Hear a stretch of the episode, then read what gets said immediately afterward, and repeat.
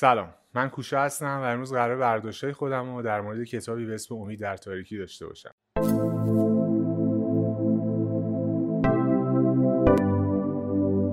این کتاب نوشته خانم ربکا سولنیته ایشون نویسنده و فعال اجتماعی او بیشتر در زمینه حقوق زنان، سیاست و محیط زیست فعالیت داره.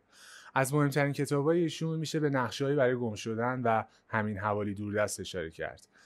کتاب امید در تاریکی با همین اسم در قالب یک مقاله حدودا 6 هفته بعد از جنگ آمریکا و عراق نوشته میشه. طبیعتا در مخالفت با اون که بعدها به مرور زمان کامل میشه و به شکلی کتابی که در حال حاضر هست در میاد. کتاب امید در تاریکی با عنوان فرعی تاریخ‌های ناگفته احتمالات بیکران ترجمه خانم نرگس حسنلیه که انتشارات جستار رو ترجمهش کرده. تاریکی در عنوان این کتاب به معنای ناشناختگی یا به عبارت بهتر آینده ناشناخته. این کتاب روایت داستان افرادیه که به آینده امیدوار هستند اما لزوما به آینده مطمئن نیستن و آینده براشون قطعی و حتمی نیست. اما صرفا امیدوار هم نیستن. برای امیدشون تلاش هم می‌کنند. خیلی وقتا در تغییر و تحولات اجتماعی ما روی کاغذ می‌تونیم به خواسته هامون برسیم. دلایل و شواهدی وجود داره که بتونیم اون پیروزی رو تجسم کنیم. اما بدبینیم ناامیدیم.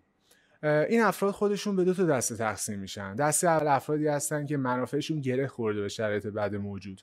خب تکلیف این افراد که مشخصه. اما دسته دیگه هم هستن که روزان منافع مشترکی با این شرایط ندارن. صرفا میترسن. از آینده میترسن. و برای اینکه بتونن ترس خودشون رو فرافکنی بکنن برای اینکه توجیح بکنن کاری نکردن و انفعال خودشونو سعی می‌کنن خداگاه یا ناخداگاه افراد امیدوار رو هم ناامید بکنن.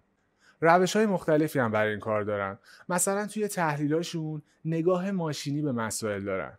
یه جوری راجع به جنبش های اجتماعی و تغییرات به شکل قرص لاغری نگاه می‌کنن که باید سریع نتایجش نشون داده بشه. در حالی که در هیچ کجای دنیا تغییرات و تحولات اجتماعی یه شبه اتفاق نیفتاده.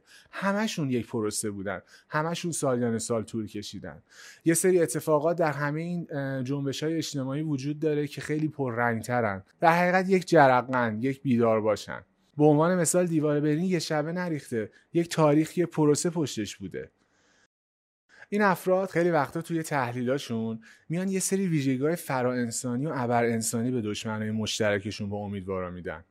و بر اساس استدلال هایی که میارن میگن خب اینا قابل شکست نیستن. پس بپذیریم شکست رو باخت و بپذیریم و سعی کنیم با شرایط خودمون رو وقف بدیم.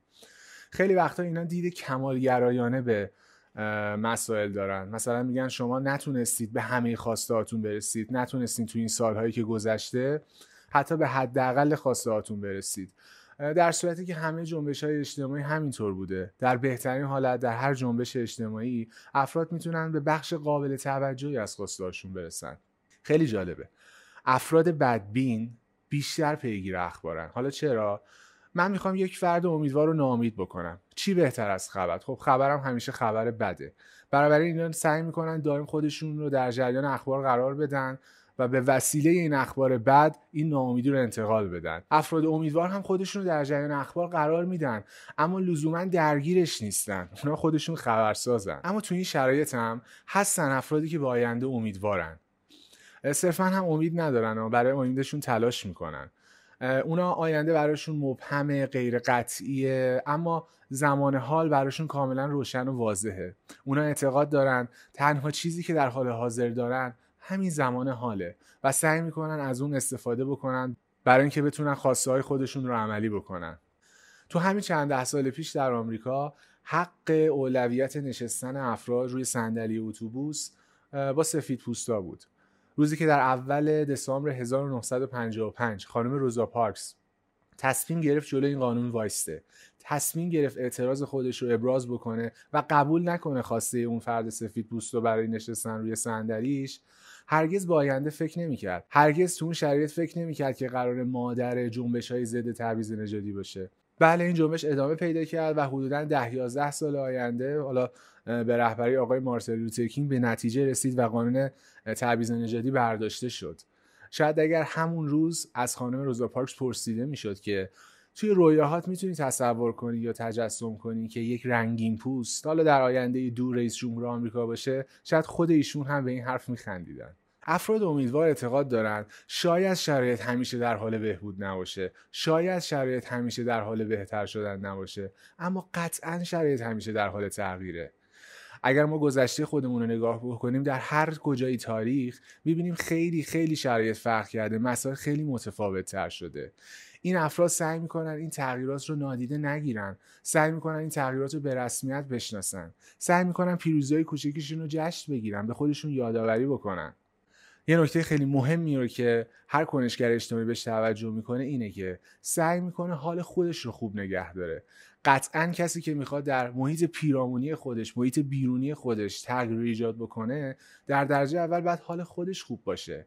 اگر ما افسرده باشیم دائم در حال عزاداری و ناراحتی باشیم قطعا انرژی برای ما نمونه برای اینکه بتونیم تغییرات و خواسته های خودمون رو در اجتماع دنبال بکنیم. یه اصطلاح خیلی جالبی در ادبیات سیاسی وجود داره به نام استرنج بت فلو یعنی همبستری عجیب غریب.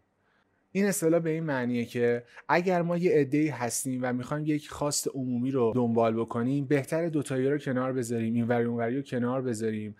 سعی بکنیم بیشتر روی اشتراکاتمون تمرکز بکنیم تا تفاوت هامون حالا زمانی که تونستیم به حد قابل توجهی از خواسته هامون برسیم هر کسی می‌تونه خواسته شخصی خودش رو دنبال بکنه. متاسفانه یک دوئل باخت باختی بین امیدوارا و ناامیدها همیشه در جریانه. اونایی که ناامیدن برای اینکه توجیه بکنن بدبینی خودشون رو سعی می‌کنن افراد امیدوار رو ناامید بکنن. اونایی هم که امیدوارن دائم در حال سرزنش کردن این ناامیدها به اصطلاح اکثریت خاموشن.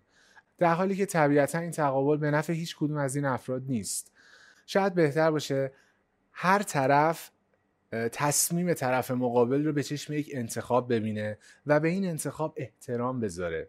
این احترام باعث میشه شاید یه بخش خیلی اندکی از طرف مقابل به فکر فرو بره و به جای واکنش نشون دادن همراه اون تغییرات بشه. و توی جنبش های نوین در دنیا معمولا جنبش های محیط زیستی پیشروترینن. این جنبش ها معمولا غیر سلسله مراتبی هن، مرکز زدودن و رهبر ندارن و نقطه قوتشون هم اتفاقا همینه. حالا چرا؟ جنبشی که یک رهبر نداره رهبر کاریزماتیک عموما مردانه باعث میشه که کل سرنوشت اون جنبش به یک فرد گره نخوره. در نتیجه خلاقیت اون جنبش بالا میره. چون که افراد نظریه پردازا و نخبگان جامعه به جای اینکه زیر سایه کس دیگه قرار بگیرن کاملا مستقل ابراز وجود بکنن و حرفای خودشون رو بزنن. در نتیجه خلاقیت جنبش هم بالاتر میره. در جنبش های بدون رهبر قطعا فساد پذیری میاد پایین. چون وقتی یک فرد به قدرت می‌رسه قطعا یه هیئت همراهی داره. بودن دائمی این افراد در قدرت باعث میشه که فساد پذیری ایجاد بشه. جنبش های بدون رهبر معمولا خیلی فراگیرترن. چون افراد منتظر حرف یه فرد نیستن برای اینکه بخوان حرکتی داشته باشن. معمولا خودشون می‌تونن در اینترنت و پلتفرم هایی که داره سازماندهی بکنن. و خیلی فراگیرتر از جنبش های کلاسیک باشن. یه جمله جالبی از لارن وندرپوست نویسنده آفریقایی وجود داره که میگه دیگه رهبر بزرگی توی دنیا پیدا نمیشه. چون مردم متوجه شدن که دیگه نیازی نیست که دنبال رو باشن. کنشگرها در جنبش های نوین معمولا خیلی کمالگرایانه به قضایا نگاه نمی‌کنن. مثلا اگر یک جنبشی رو راه بندازن برای کاهش مصرف سوختهای فسیلی در حد مثلا 20 درصد اگر به هر دلیلی در آینده به هدف کاهش 5 درصدی رسیدن جنبششون رو متوقف نمی‌کنن به مسیرشون ادامه میدن. این جنبش ها حتی مقطعی هم نیست. اگر حتی به اون هدف اولیه خودشون که کاهش 20 درصدی بود هم رسیدن باز جنبششون رو ادامه میدن خواسته هاشون ارتقا میدن و دائم در حال استمرارن. یه نقطه قوت دیگه ای که جنبش های نوین نسبت به جنبش کلاسیک دارن اینه که جمع اجتماعات کوچیک دارن مثل جنبش های کلاسیک کاملا منسجم و یک پارچه نیستن. برای همین کاملا فراگیرن و سرکوب کردنشون به مراتب سختتر میشه. جنبش های نوین با جنبش های کلاسیک کاملا متفاوتن و شاید کار درستی نباشه که بخوایم با متر و معیار گذشته به این جنبش ها نگاه بکنیم. و در پایان باز روی نکته تاکید می‌کنم که ما چه امیدوار باشیم چه ناامید اگر خواست مشترکی داریم شاید بهتر باشه که به عقاید همدیگه احترام بذاریم. یه جمله خیلی جالبی تو این کتاب هست که شخصا تو طول روز تو ذهن من مرور میشه. این جمله میگه که هر انسانی می‌تونه در برابر هر قدرت انسانی مقاومت کنه و شکستش بده. خوشحال میشم نظرات و پیشنهاداتتون رو توی کامنت ها ببینم و بیشتر راجع به برداشتهایی که از این کتاب داشتم با هم صحبت بکنیم. و اگر احیانا فرصتش رو داشتین پیشنهاد می‌کنم نسخه کامل این کتاب رو مطالعه کنید.